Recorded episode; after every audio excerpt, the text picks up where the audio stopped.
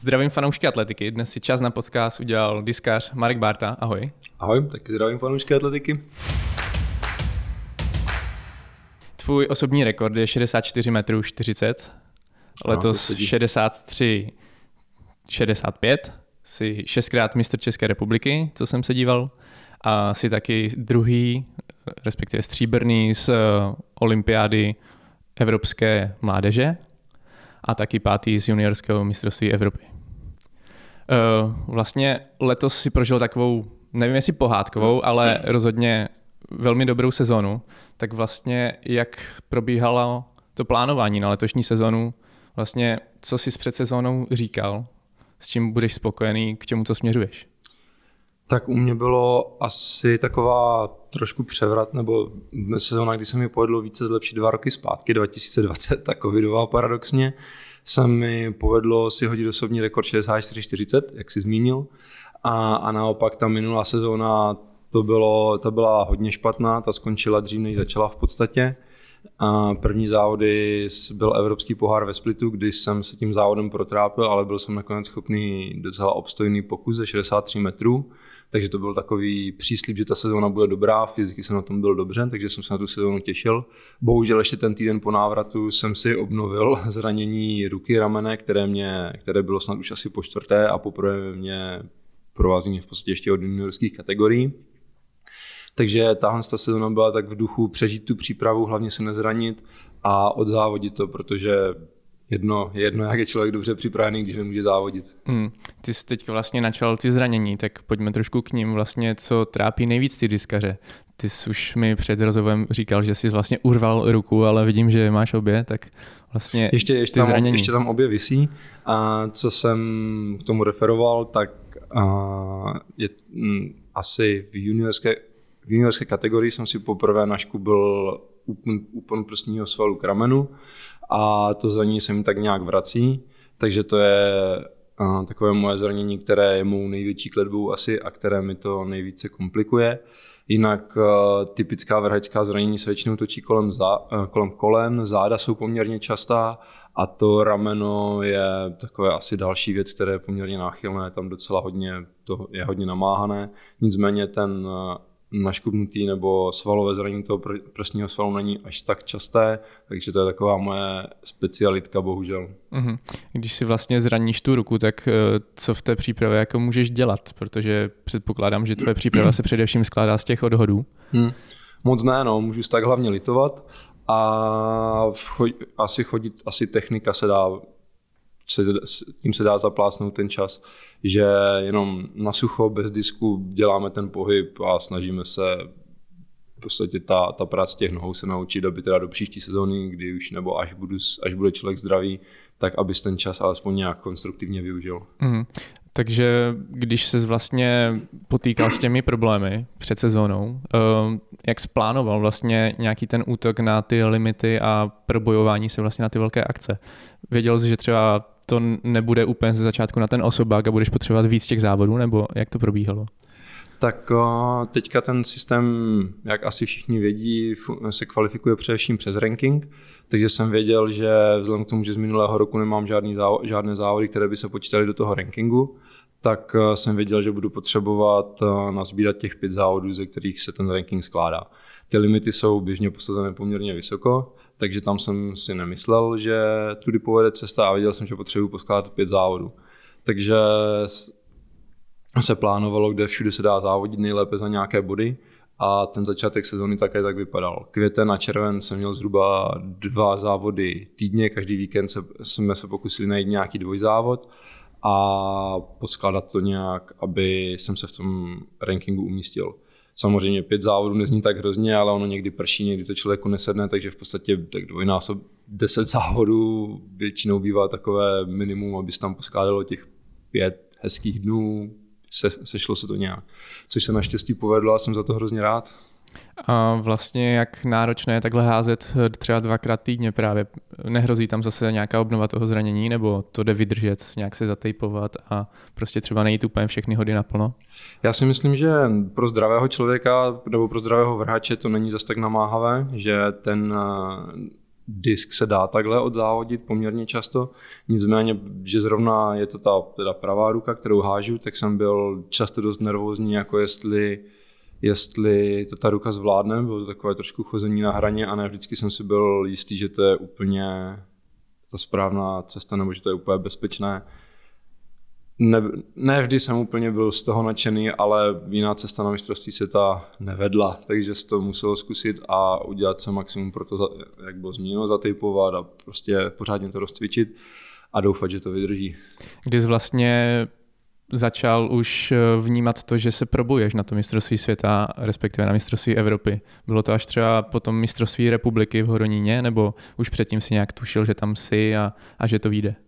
První náznak, když jsem si říkal, že by to teoreticky mohlo vyjít, ale to byl spíš takový výstřel do prázdna, bylo ještě v květnu, kdy jsem vyhrál stříbrný meeting v Manchesteru a ta výhra byla velice důležitá, protože jsou tam ty bonusové body, tak to byl první takový jakoby náznak, kdy jsem si říkal, že kdyby se mi povedlo ještě pár dobrých závodů, tak, uh, tak by to mohlo být.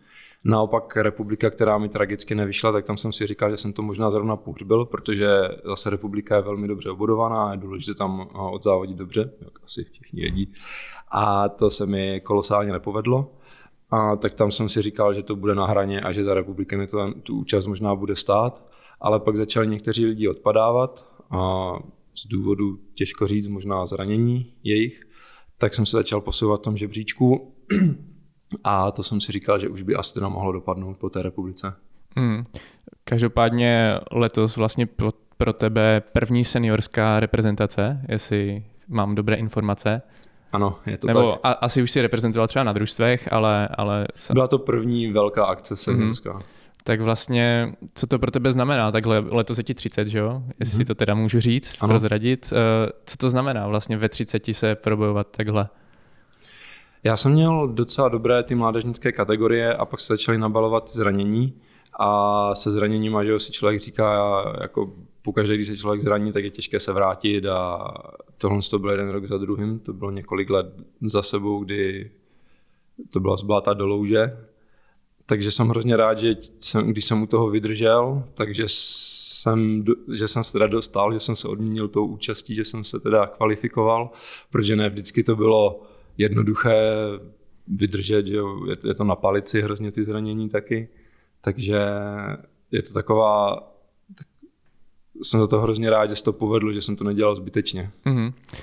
Pojďme k tomu mistrovství světa v Eugene, které proběhlo předpokládám, že asi si neodjížděl úplně zklamaný, protože si skončil na 15. místě, i když asi v hlavě byl i postup. Dalo by se to tak říct? Jako ze svého postavení, které jsem měl v tabulkách a rankingu, se asi zdá jasné, že 15. místo výborné. Nicméně přišlo mi, že tréninky předtím byly velmi dobré, cítil jsem se dobře a ten hod, který byl nejdelší, kterým jsem prvním tak nějak tam chtěl založit, ať nebo založit a nechtěl jsem mít chtěl jsem tam mít nějaký platný hod a pak to stupňovat.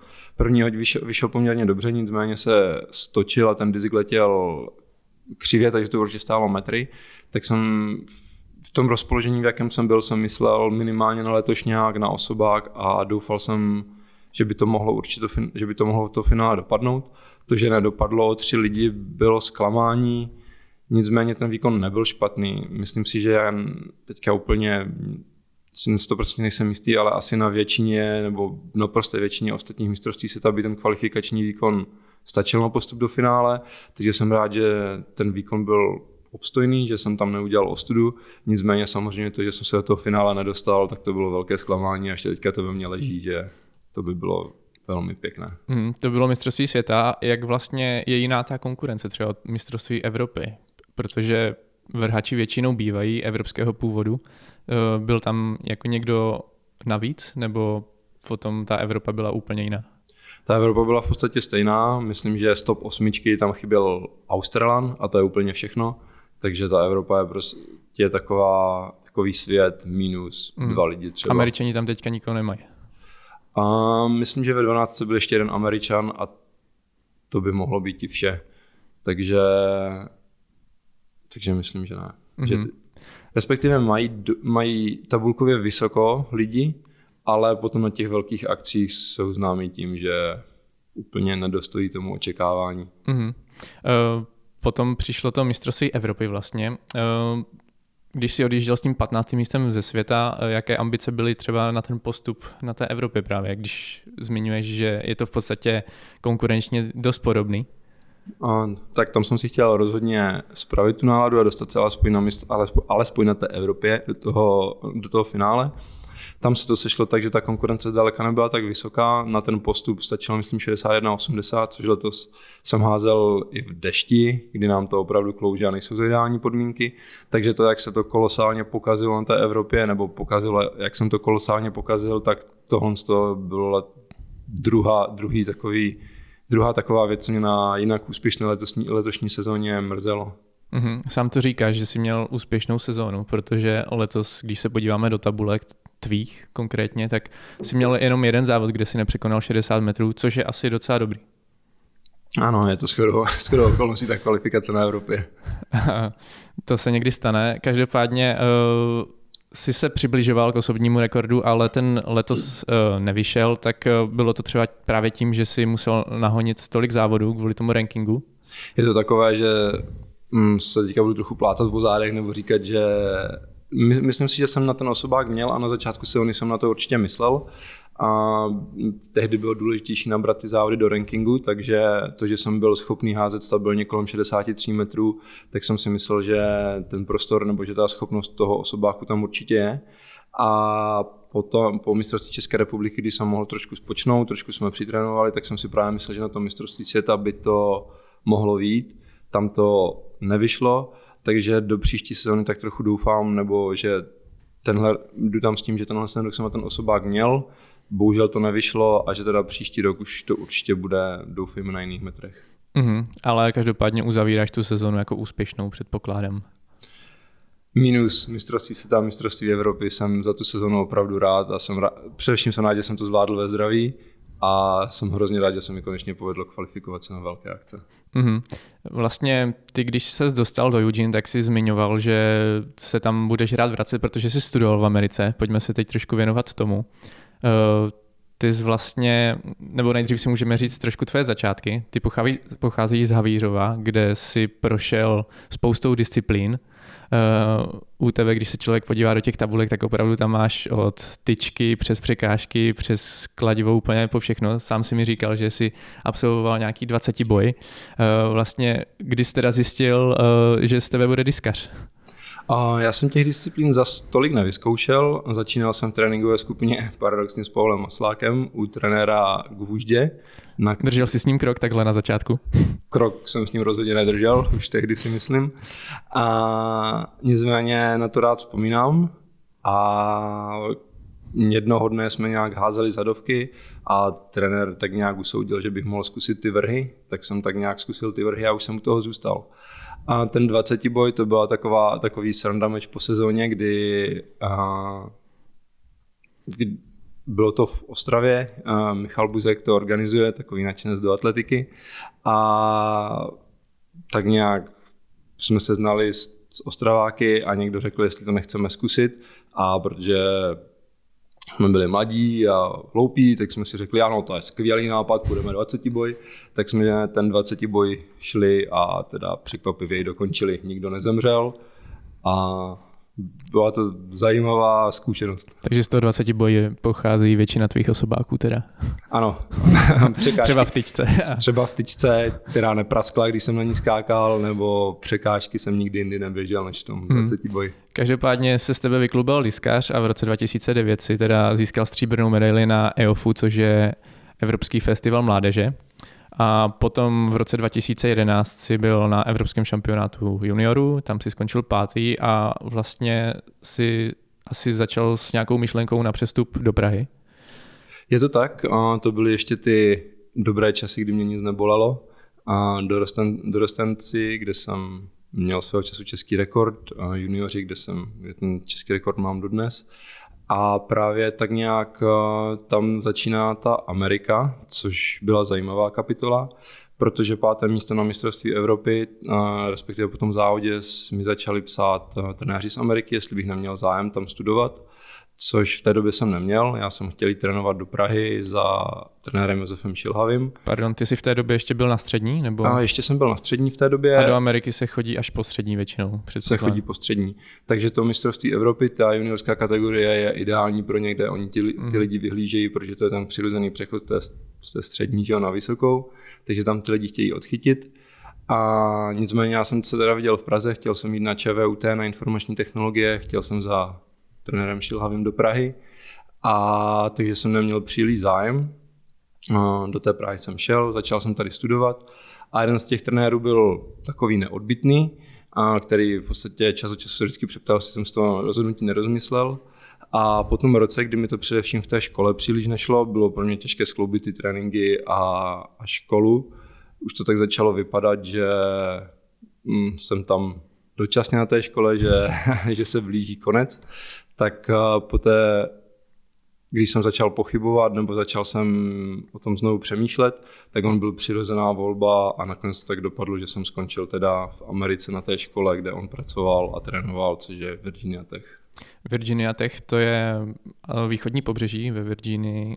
Co to je za město? Protože to asi není úplně největší město. A okolo toho není žádné větší město, je to takový, takové malé studi, eh, takové malé univerzitní městečko, Blacksburg se jmenuje, a kolem toho je absolutně nic, co bych mohl přiblížit, kde to zhruba leží. Tak vlastně co tě lákalo jít do, na takovou tu univerzitu do USA? Byl jsi tam třeba předtím i podívat? Tím, že ten trenér byl takový hmm. vytrvalý a psal mi, tak v momentě, kdy jsem si to rozmyslel, tak on byl přirozená volba, protože evidentně měl zájem. Tu školu jsem si samozřejmě jsem se podíval na internetu, že byla, měla ten obor, který jsem chtěl studovat, což teda tam mají, ty školy jsou velké, takže mají skoro všechny. A evidentně měl zájem, což bylo v té době důležité, protože já jsem hrozně nerozhodný a kdyby mě do toho ty okolnosti nedotlačily, tak bych se asi sám nikdy nerozhoupal. Kdyby to takhle nevypadalo špatně s mým studijním přístupem v Praze, tak bych se tam asi nikdy nedostal. Byl někdo vlastně takhle kolem tebe, kdo třeba tam studoval, někdo z Česka, u koho jsi říkal, že třeba tenhle tam je, zeptám se ho, jak to funguje vlastně třeba i se stipendiem? Právě z toho EOFu a z těch mládežnických kategorií jsem znal Tomáše Kružliaka, což je kladivaře Slovenska, který tam šel. Takže ten byl asi člověk, se kterým jsem to nejvíce konzultoval, nebo jsem z něho tahal rozumu, jaké to tam je, co je tam dobré, co je tam špatné. A pak eh, Pepa Karas, trenér vícebojařů, který velkou času strávil právě v Americe a v Kanadě, tak to byly takové dvě osoby, se kterými jsem to čas od času probral. Hlavně s tím Tomášem, protože ten byl přímo v té škole, mm. o které se uvažovalo.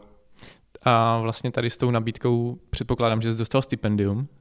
Eh, vlastně jak to vypadá? Oni ti napíšou, že třeba přijeď na rok, uvidíš, že si ti to půjde, máš všechno zaplacený a pak, pak se třeba pokračuje, nebo dostaneš nějakou jinou nabídku konkrétnější? V mojem, v mojem případě to bylo, že mi ti trenéři začali psát, každý z nich měl nějakou nabídku, v podstatě tady asi všichni nabízeli plné stipendium, protože vědí, že jsme chudí a ty ceny toho školného jsou tam naprosto absurdní takže uh, chtěli nějak prodat tu školu, naše škola je dobrá, máme takovýhle a takovýhle tým, já jsem trenér s takovými a takovými úspěchama a byl bych rád, kdyby se, si zvážil, jestli k nám na školu nechce jít studovat.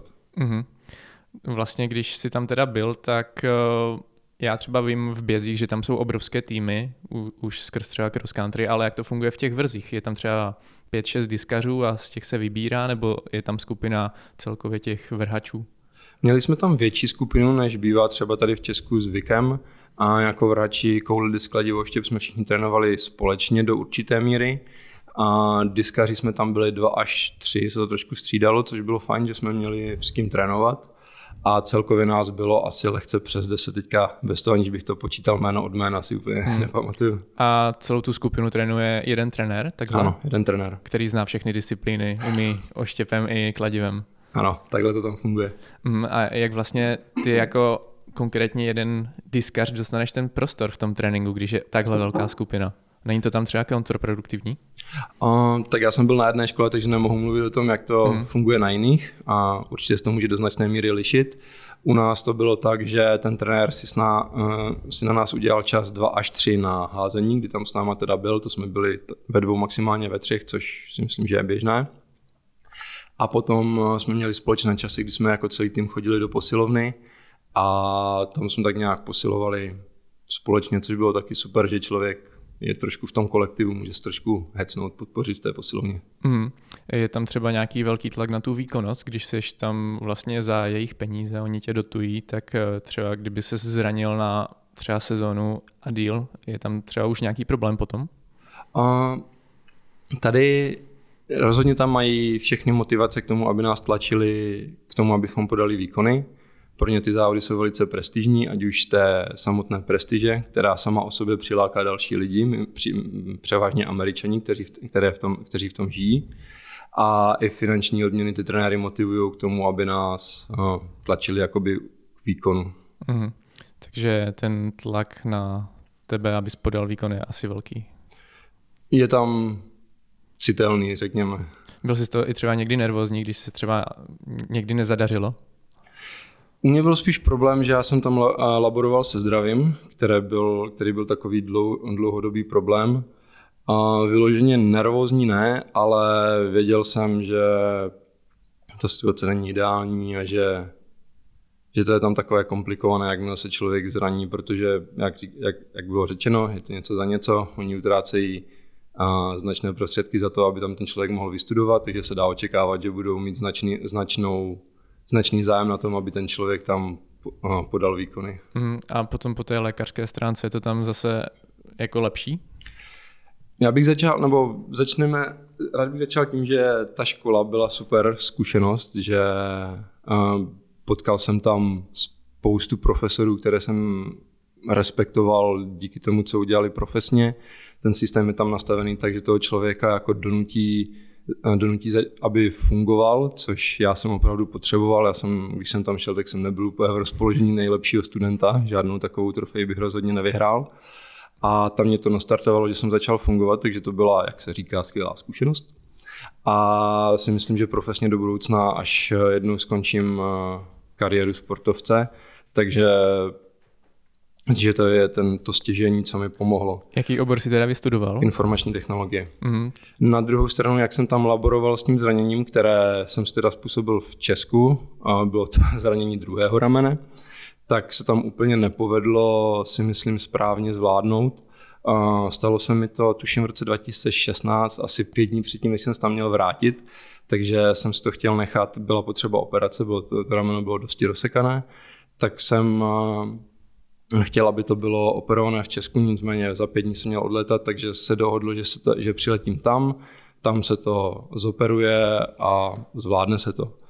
To se bohužel nestalo, ať už z jakýchkoliv důvodů, nebo proběhla tam operace, rehabilitace, ale následný rok jsem měl eh, s tím stále problémy a to byla asi jako taková ta nejdepresivnější část mojeho pobytu v Americe.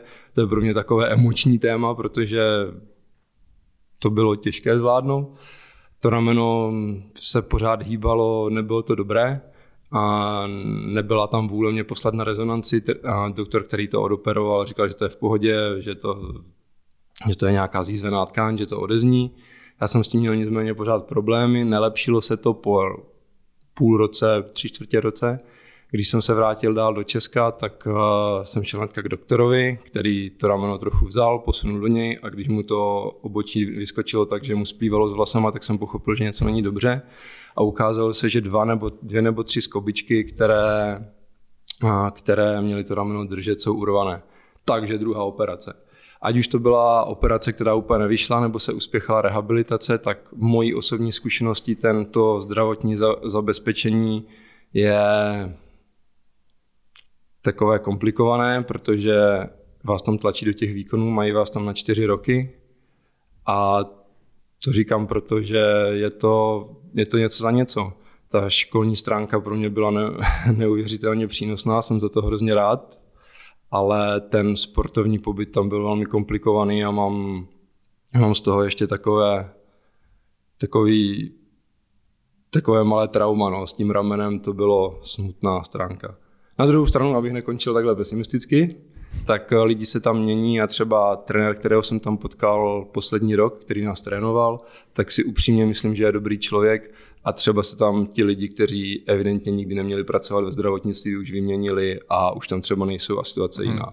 Taky je to jedna škola z mnoha, situace může být jiná jinde. Jak to tam vlastně třeba funguje pro Evropana po tom studiu? Je tam nějaká šance pro tebe jako vrhače zůstat v Americe v nějakém profesionálním týmu, nebo se prostě všichni vrací do Evropy? Ze sportovní stránky to je asi těžší se tam udržet. A nemyslím si, že jsou tam střediska nebo nějaké takové, takové zabezpečení sportovců. Kdo chce pokračovat eh, jako profesionální sportovec si musí najít sponzora, takže cesta profesionálního sportu vede přes sponsoring od nějaké z větších firm.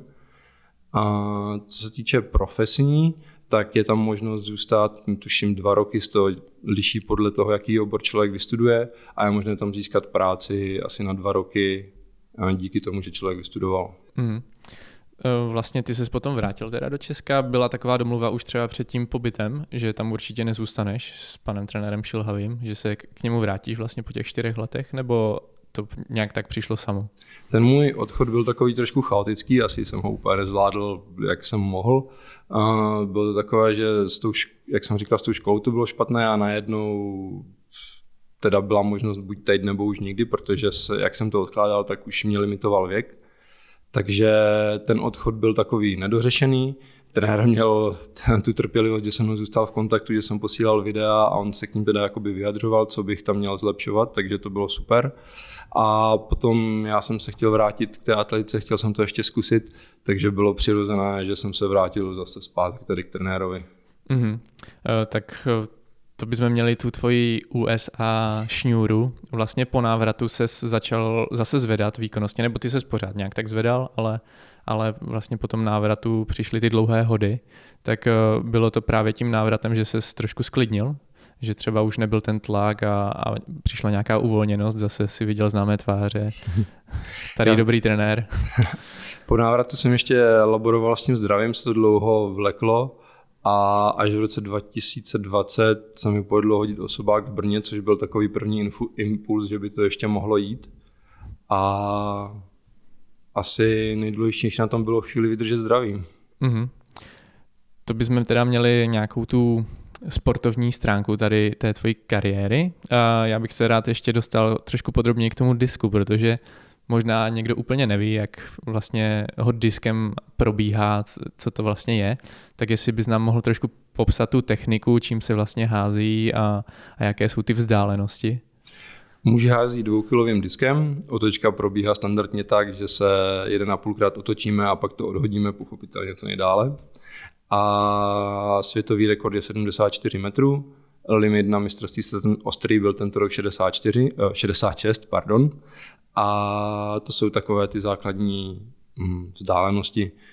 Obecně se tak říká, že hranice 65 metrů je taková hranice světové extra třídy, což v poslední době tak úplně neplatilo, protože nějak lidi přišli na to, jak to házet skoro všichni, takže se teďka to posouvá nahoru ale 65 metrů je opravdu pěkná vzdálenost, která i v historických tabulkách má určitou hodnotu. Mm-hmm. Víš, proč se používá ta jedna a půl otočky? Proč to není třeba dva a půl otočky? A ještě by mě zajímalo, jestli víš, kdo ji vynalezl. A to jsem věděl, ale, teď, ale samozřejmě teďka už to nevím. A hádám, že jedna půl otočky se používá, protože to fungovalo nejlépe z těch možností, co se vyzkoušelo. Mm-hmm. Tak uh, já jenom pro zajímavost, byl to Čech František Janda Suk, který v roce 1900 vlastně vynalezl tady tento způsob hodu, proto jsem si to musel poznamenat. Ehm, vlastně disk je docela specifická disciplína, protože ženy tam mají eh, trošku lehčí to náčiní, oni mají kilo. Kilovku. A tím pádem se dokážou přiblížit vlastně k těm vašim vzdálenostem mužské disciplíny, tak eh, bylo by třeba zajímavé uspořádat nějaké kombinované závody tak naopak historicky ženy házely tou kilovkou dále než muži. Světový rekord eh, žen je, pokud se dobře pamatuju, 76 metrů, světový rekord mužů je 74.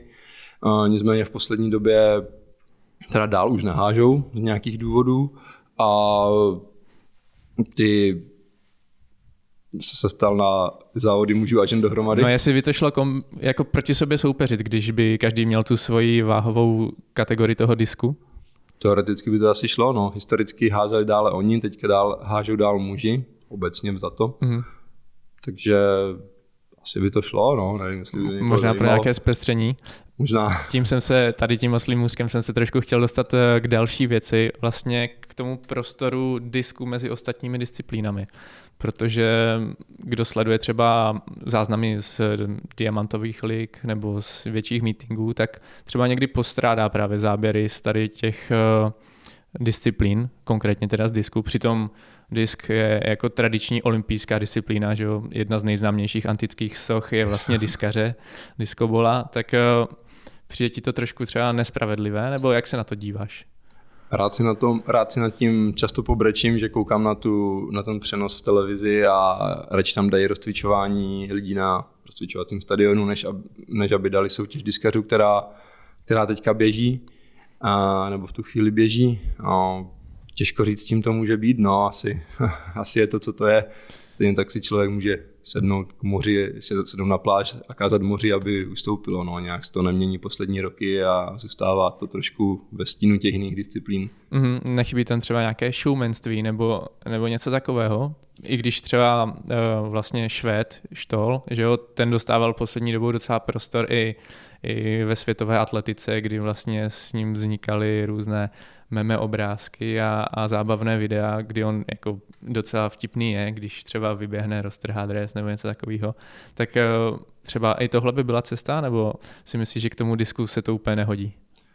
Já si myslím tak obecně, že jak se zkoušely nějaké nové přístupy k té atletice na kontinentálním poháru, takže to tomu spíš uškodilo že tomu disku nebo i jako technickým disciplínám sluší trochu být konzervativní. Naopak, když se třeba koukám na závody a jsem na stadioně, tak mi chybí, že koukám na ty diskaře a nevím, jaké je vůbec pořadí, tak možná, kdyby se zlepšilo uh, ta informovanost na tom stadioně, že třeba hází sedmý člověk a potřebuje hodit tolik, aby se dostal na medailové pozice, že by to mohlo trošku to udělat zábavnější, protože takhle tak, pokud nemá člověk telefon, tak neví vlastně, co se děje. Mm-hmm. Je pravda, že když na oválu někdo krouží, tak tam je přímo jako vidět, kdo vede a kdo ne, ale že v tom disku častokrát není ani vidět vlastně, kdo háže. Uh, každopádně nestane se z tebe třeba ten showman, i když říkáš, že diskař by možná měl být konzervativní nebo technik? Oh, nemyslel jsem konzervativní jako ten člověk, ale spíš jsem to myslel k těm pravidlům, že nějaké hmm. zuřivé experimentování uh, s tím, jak ta soutěž disku probíhá, že si myslím, že by tomu moc nepomohlo, nebo rozhodně jsem ne... Myslím si, že by to tomu moc nepomohlo teďka.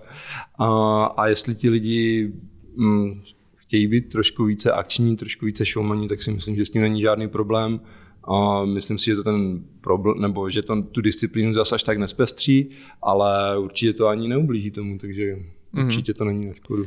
Kam se ubírá světový disk teďka? Protože můžeme vidět nástup zase eh, nové vůči, vůči osobnosti v tom světovém evropském disku vlastně Slovince Čecha. Eh, tak vlastně kam směřuje disk? Budou padat eh, daleké vzdálenosti, možná i světové rekordy? Mm, já bych řekl, že to je skoro taková zlatá, nebo vypadá to na zlaté období disku. 70 metrů byla hranice těch absolutně nejlepších v historii. Když to někdo hodil v sezóně, tak to bylo považované za velmi dobrou sezónu. A teďka Čech prokazuje, že to jde házet skoro na každém druhém závodě. A objevil se i mladý Alekna, který evidentně se potatil. A, mm, jeho otec je vlastně dvojnásobný olympijský vítěz. Ano, a, druhý, a, a drží druhý historicky nejdelší hod a už v mladém věku háže hrozně daleko, dokonce dokázal porazit toho Čecha na Evropě, takže si myslím, že ten disk eh, nejenom, že bude mít tyhle ty výrazné osobnosti, kteří budou útočit asi na ty nejlepší, uh, nejlepší výkony historie, ale zároveň je tam těch, ten klastr velmi dobrých diskařů za 65 metrů, takže si myslím, že ty závody budou pro někoho, koho zajímá disk, velmi zajímavé z toho hlediska výkonnosti. Mm-hmm. Diskaři jsou vlastně postavově obrovští lidé, když to tak řeknu, vlastně většinou ti nejlepší se pohybují na dva metry a váhově, jestli nám můžeš třeba i říct, eh, to by do dvou metrů taky trošku chybí, tak je to třeba nějaká nevýhoda? Um, svoji výšku bych nebral jako nevýhodu, řekl bych, že jsem takový standardně vysoký diskař. Co se týče té váhy, je to už jiný příběh a řekl bych, že jsem jeden z těch lehčích, bohužel se mi daří přibírat, možná díky těm zraněním, kterými jsem si prošel. Hmm. Kolik je třeba potřeba pro toho diskaře, nebo je vhodné, aby vážil při těch dvou metrech?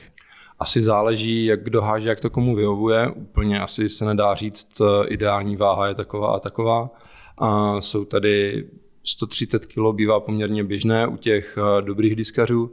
Pak jsou tam takové velké příšery, které hážou hodně silově. Tam není problém přes 150 kg, takže záleží člověk od člověka. Uh-huh. A ty si na tom jak, jestli nám můžeš prozradit? Já se bohužel pohybuju kolem těch 115 kg a ačkoliv se snažím sebe víc eh, přibrat ze síly v té posilovně, tak se na mě nějak nechce lepit. Možná ty zranění mají na tom svůj podíl. Uh-huh.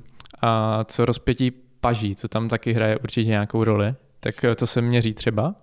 Um, pamatuju si, že jsme to čas od času měřili, spíš tak pro zajímavost, ale neřekl bych, že ta výška je nezbytný, nezbytný předpoklad.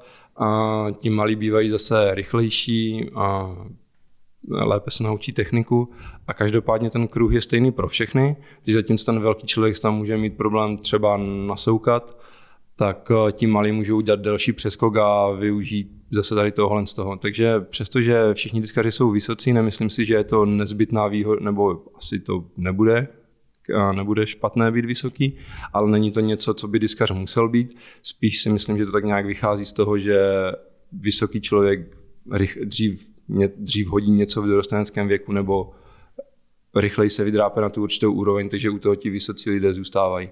Rozhodně to není výhoda, ale určitě si nemyslím, že to je naprosto nezbytné, že malý člověk nemůže házet dobře diskem. Hmm.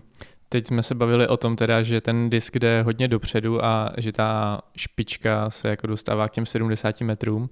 Tvůj osobák je teda teďka 64-40. Hmm. Co vlastně chybí k tomu, nebo jak bude probíhat to směřování, aby se jako dostal vlastně té špičce, protože jak jsme si mohli všimnout, tak světová atletika zpřísňuje ty limity. Na příští mistrovství světa už bude 66 metrů, jestli mám dobře. 67. 67 dokonce, což asi bude potřeba ještě trošku možná zabenčovat, zadřepovat. Určitě tak, to bude ku prospěchu. Co tě čeká vlastně a kam směřuješ tu svoji kariéru vlastně? A tady bych jenom dodal, že si myslím, že to je, že chtějí více tlačit ten, tu nominaci na mistrovství přes ranking, Vypadá to, že chtějí omezit to množství těch lidí, které minimálně v technikách. Mm. V bězích můžeš dodat asi ty. Jak v bězích naopak eh, se bude asi rozšiřovat to pole. V těch technikách, eh, co já vím, tak by měl zůstat stejný počet, ale myslím si, že větší množství těch lidí chtějí, aby se nominovalo přes ranking, takže omezí nebo zvednou ten limit, tím omezí množství, kteří se tam kvalifikují napřímo a, a ten ranking bude hrát asi důležitější roli. Takže to si myslím, že jak, že jak kvůli tomu. A jak se zlepšit u mě. Myslím si, že největší asi nedostatky mám v té fyzické přípravě, ale znovu hm, asi je to teda, má to co dělat s těmi zraněními, takže pro mě bude priorita se nezranit, pokud možno se zlepšit fyzicky a myslím si, že v technice je pořád spousta, spousta věcí, které jdou zlepšit. Takže v podstatě kterákoliv oblast toho hodu, toho tréninku je možná zlepšit, je, je u mě možná zlepšit a já se budu snažit co nejvíc, pokud možno všechny zlepšit. Uh-huh. A kde se třeba vidíš ten příští rok právě? Vidíš se třeba na těch 67 metrech? Hrozně rád bych už hodil tu hranici těch 65 metrů, protože to je taková ta pomyslná hranice. Hlavně potřebuješ každý... přehodit tabulkově svého trenéra, kdy ty jsi na sedmém místě, on je před tebou vlastně. Přesně tak, teď si mě předběhl tak o pět vteřin, už jsem se k tomu nadechoval, kdy teďka jsem historicky v, Česku, v českých tabulkách za trenérem, takže bych rád překonal jeho. Potom je tam dalšího svěřenec eh, Honza Marcel, kterého si pamatuju, když jsem přišel do Prahy, tak jsem s ním trénoval, což bylo opravdu super se učit od někoho, kdo už tehdy házel velmi dobře. Takže to je další taková postupná, postupná meze. Takže rád bych začal těmi 65 metry a pak se zlepšoval, kam to půjde. Uh-huh. A předpokládám, že to teda směřuješ k mistrovství světa příští rok a budeš se teda snažit i rankingově těch 67 metrů, což bude ten limit, je opravdu velmi přísný. Samozřejmě rád bych rád bych věřil, že na to mám příští rok, abych ho hodil. Nicméně realisticky se to budeme zase snažit tlačit přes ten ranking, takže já si myslím, že mě zase čeká určité dobré množství závodů, které budu muset obět tak snad se mi podaří je obět a nějak úspěšně, abych se tam kvalifikoval. Příští rok je mistrovství světa, je to jasný hmm. cíl. Hmm, kde třeba, jestli víš, už eh, tě uvidíme i příští rok. Já vím, že je to ještě dlouhá doba, ale ty sám jsi říkal, že máš některé oblíbené závody v Česku, že třeba, jestli si dobře pamatuju, Ludvíka Daňka Memorial je tvůj nejoblíbenější závod, tak si třeba víš, že už tady budeš závodit? A na těch zahraničních závodech je to komplikované, člověk neví, kde vypíšou disk, kde ho vezmou. Nicméně na těch českých závodech memoriálu Ludvíka Deňka, kde mě Imrich Bugar vzal už jako junior, a abych tam mohl závodit, nebo ještě ne junior, ale když jsem byl prvním rokem muž, mě tam vzal, abych si mohl závodit s těmi nejlepšími diskařema světa. A je to skvělý meeting, zaprvé jsem za to hrozně rád, každý rok tam jezdím, pokud nejsem zraněný nebo pokud jsem nebyl v Americe, takže to je asi meeting, na který se těším každý rok nejvíc, takže pokud ten meeting bude, tak já tam rozhodně doufám, že tam budu závodit. A pak se uvidí ty zahraniční, protože tam jsou důležité ty body do rankingu. No. Mm.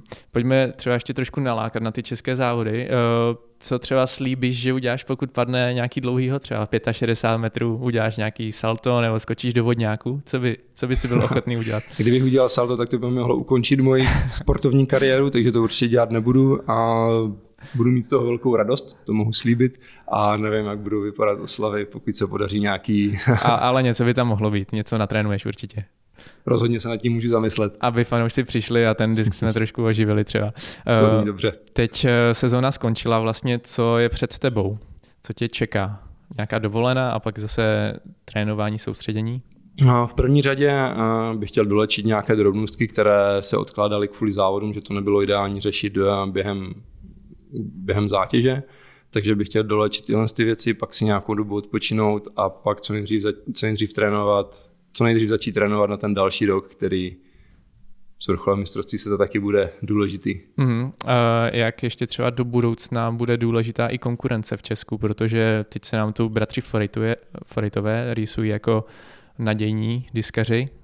Je to třeba něco pro tebe, co tě bude tlačit právě do těch dalších sezon? Uh, kde zatít? Asi teďka tady rysuje několik lidí, kteří by potenciálně do budoucna mohli být dobří, perspektivní a pro mě osobně je to dobrá motivace, že za mnou někdo je, že tam jakoby, že mě nutí se dále zlepšovat, že když se zaseknu, tak vím, že mě doženou a samozřejmě s nima nechci prohrávat. Člověk nechce prohrávat s nikým, pokud možno. A, takže to, že jsou tam mladí, kteří se zlepšují, je pro mě osobně důležité, je to super a je to motivace v trénincích, když třeba člověk má slabší chvilku, nechce se mu je v posilovně sám, což se stává často a pomůže to v tom tréninku o ten kousek dopředu. Mm-hmm. Já ti moc děkuji, že jsi udělal čas na podcast a děkuji fanouškům atletiky, že byli s náma, že poslouchali, že se dívali. Tohle byl Marek Barta, aktuálně nejlepší český diskař. Moc díky. Děkuji, rád jsem přišel.